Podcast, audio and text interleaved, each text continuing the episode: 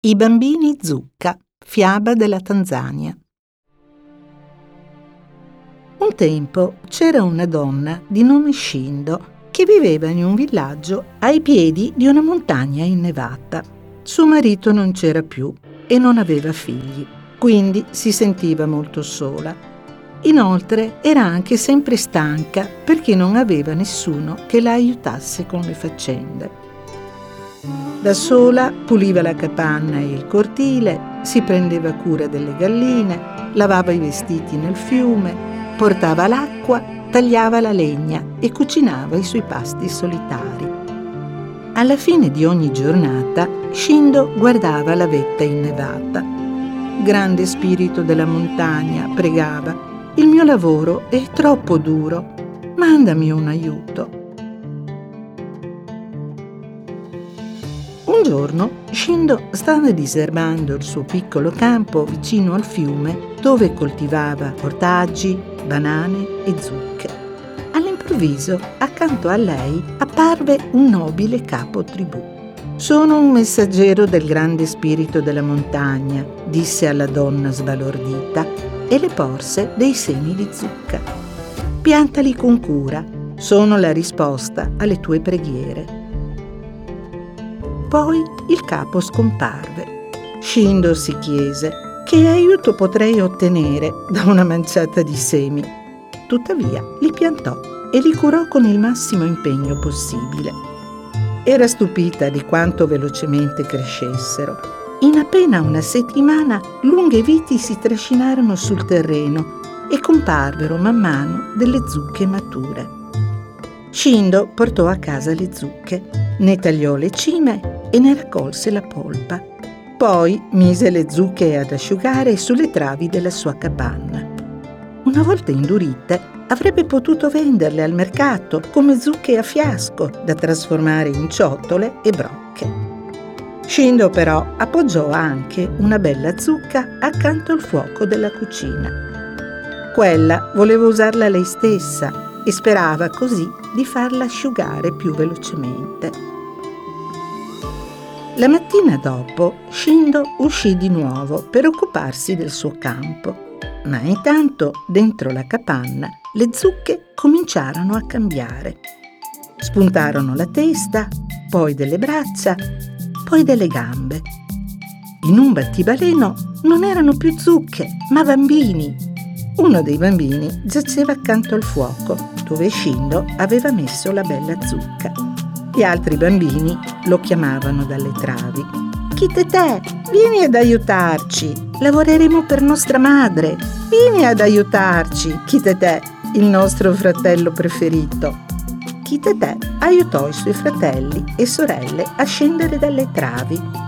Poi i bambini corsero attraverso la capanna e il cortile, cantando e giocando.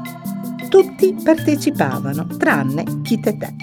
L'essiccazione accanto al fuoco aveva reso il ragazzo ottuso. Rimase lì seduto con un ampio sorriso. Dopo un po' gli altri bambini iniziarono le faccende. Pulirono velocemente la capanna e il cortile, nutrirono le galline, lavarono i panni, portarono l'acqua, tagliarono la legna da ardere e cucinarono un pasto che Shindo avrebbe potuto mangiare al suo ritorno. Quando finirono tutti i lavori, Chitetè aiutò gli altri a risalire sulle travi. Poi si trasformarono di nuovo in zucche. Quel pomeriggio, mentre Shindo tornava a casa, le altre donne del villaggio la chiamarono. Chi erano quei bambini nel tuo cortile oggi? chiesero. Da dove provengono? Perché stavano svolgendo le tue faccende? Quali bambini? Mi prendete tutte in giro? Disse Shindo con rabbia. Ma quando raggiunse la sua capanna rimase sbalordita. Il lavoro era finito e anche il suo pasto era pronto. Non riusciva proprio a, immaginare chi avesse potuto aiutarla.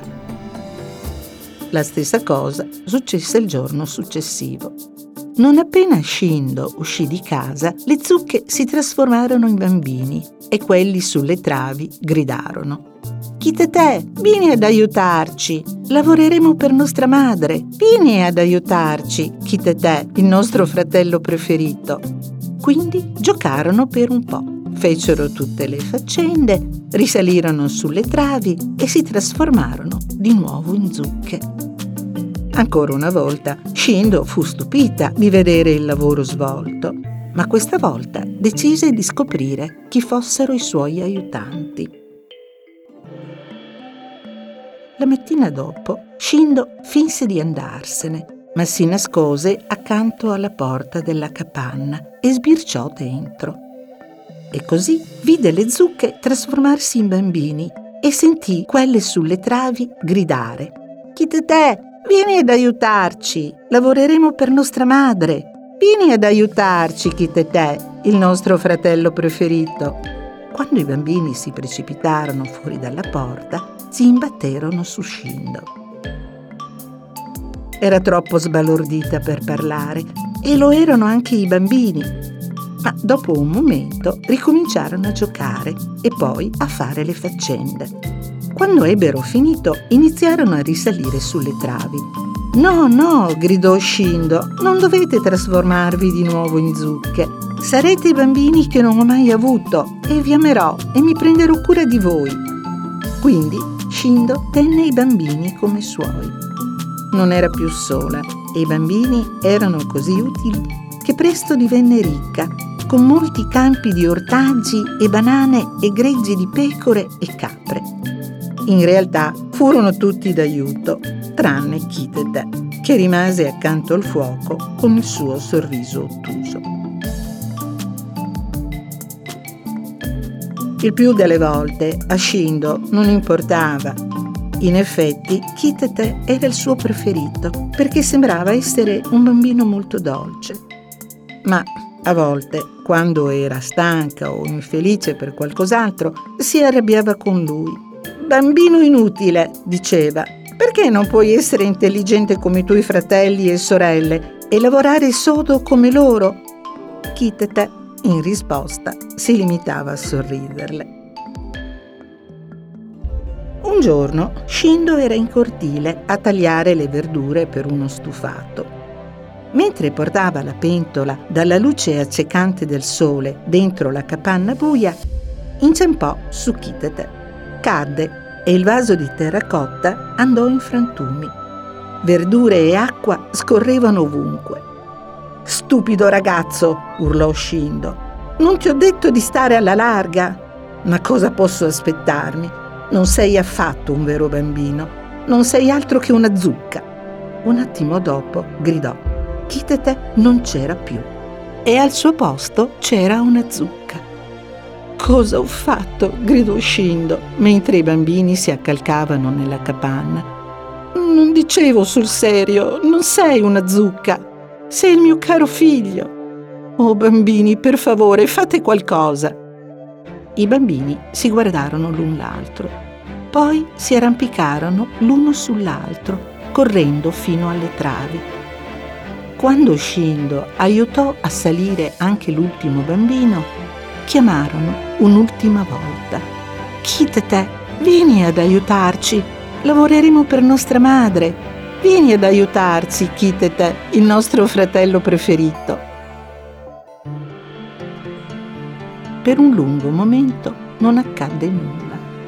Poi, lentamente, la zucca iniziò a cambiare. Spuntò una testa, poi le braccia, poi le gambe. Alla fine non era più una zucca, era Kitete. Shindo aveva imparato la lezione. Da allora fu molto attenta a come chiamava i suoi figli.